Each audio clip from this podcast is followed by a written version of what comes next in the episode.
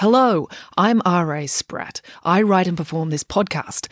If you'd like to support the show, I'm a children's author, so you can buy a book by me, or you can buy me a coffee by going to buymeacoffee.com slash stories R.A. Spratt. It's an easy way to make a small thank you gift to the show so I can keep kicking this can down the road. The podcast directory you're using right now should have a link to my Buy Me a Coffee page in the show notes, or you can type it into your browser. That's buymeacoffee.com slash stories R.A. Spratt. All contributions are gratefully appreciated.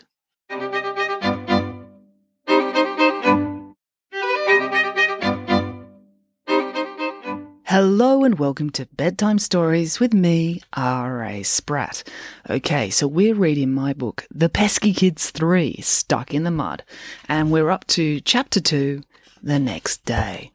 Here we go. At school the next morning, all the kids in Fin and April's class were openly staring at them. Even the teacher was staring at them, and they sat in the back row, so there was nothing subtle about it.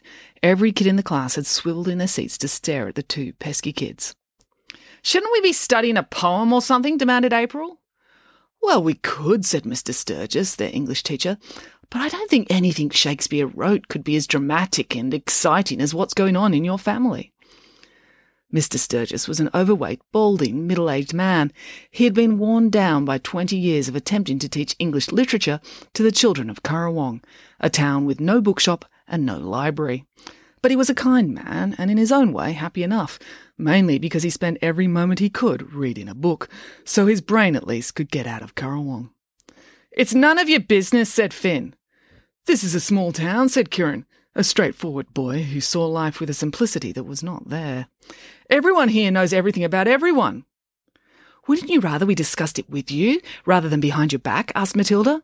She was a girl with perfectly braided hair who was so desperate to be perfect in every way that she frequently stooped to disgraceful behaviour to achieve her goals, like cheating in the cockroach races and setting snails on her opponent's daffodils. I'd rather learn about poetry, snapped April. You hate poetry, Fin pointed out. You say it's boring and irritating because it rhymes, and you find yourself remembering it even when you don't want to. I haven't changed my mind, said April. I didn't say I liked poetry. I said I'd rather study it than endure this gaggle of gob breathers gawping at me. Oh, excellent use of alliteration, said Mr. Sturgis. He couldn't help himself. He was always delighted when a student used the mechanics of expression properly, even if it was to abuse him. I'd rather have a hole drilled in my head by a power drill than put up with this, said April, waving her arm at the whole class. Ooh, a nice use of metaphor, commented Mr. Sturgis. It wasn't a metaphor, said April. I would literally rather take a power drill to my head than be in this class. Mr. Sturgis sighed. You'd be surprised how many teachers feel the same way. So is your dad really adopting Loretta Viswanathan? asked Kieran, trying to draw the conversation back to the nitty gritty of the gossip at hand. And can he do that? asked Matilda. After all, she's, you know, different, isn't she? Culturally to you, I mean. What are you talking about? asked April.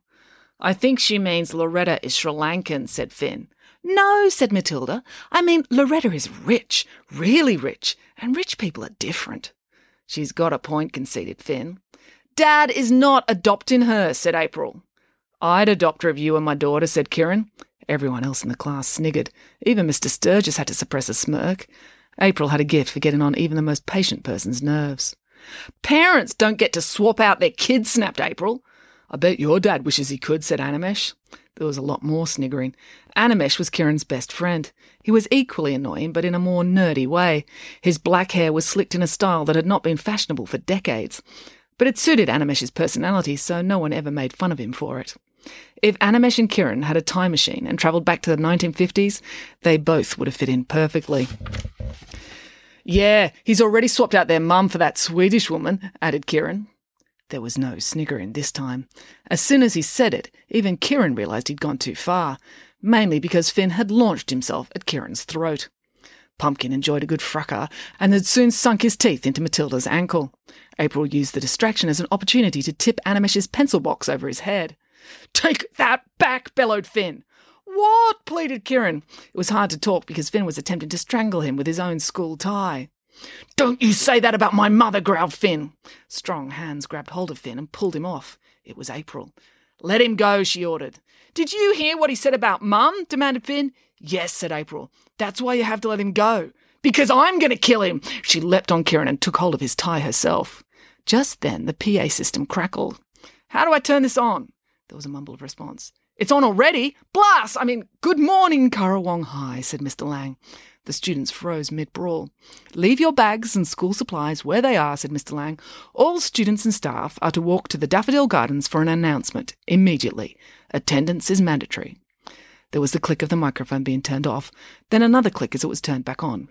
Oh, and mandatory means you have to go. All the local Currawong kids abandoned the fight and started heading out the door. What's happening? asked April. For once, Kieran didn't have a smart answer. He was too busy trying to restore oxygen flow to his head. It's the big announcement, said Matilda. They do it every year to kick off the festivities. What festivities? asked Fin. Duh, said Animesh, as if Fin's question was too stupid to be believed. The Mud Run Festival. You're kidding, said April. The Daffodil Festival was strange, but believable, and the Cockroach Festival was downright weird. But now you're saying the next festival in this crazy town is to celebrate mud? Yep, said Kieran between gasps for breath. We may not have a lot in Currawong, said Matilda proudly, but we do have dirt. And where there's dirt, you can soon have mud. So long as there's not a drought, observed Fin. Everyone gasped. Oh, what now? asked Fin.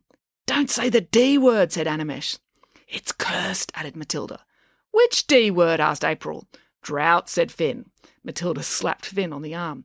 Hey, cried Fin. Quick, spin around three times saying Thurgood, Thurgood, Thurgood, ordered Matilda, to take back the bad luck. Hurry up, you lot, said Mr. Sturgis. There were the last five students in the room. It's a big day for Mr. Lang. We don't want to let him down. Why is it a big day for Mr. Lang? asked April. I don't know, said Matilda. It was rare for her to not know something that was a point of potential gossip, so this was quite a concession for her. We'll soon find out, said Fin, as they made their way out across the quadrangle. And that is the end of the chapter, so we'll leave it there. Until next time, goodbye.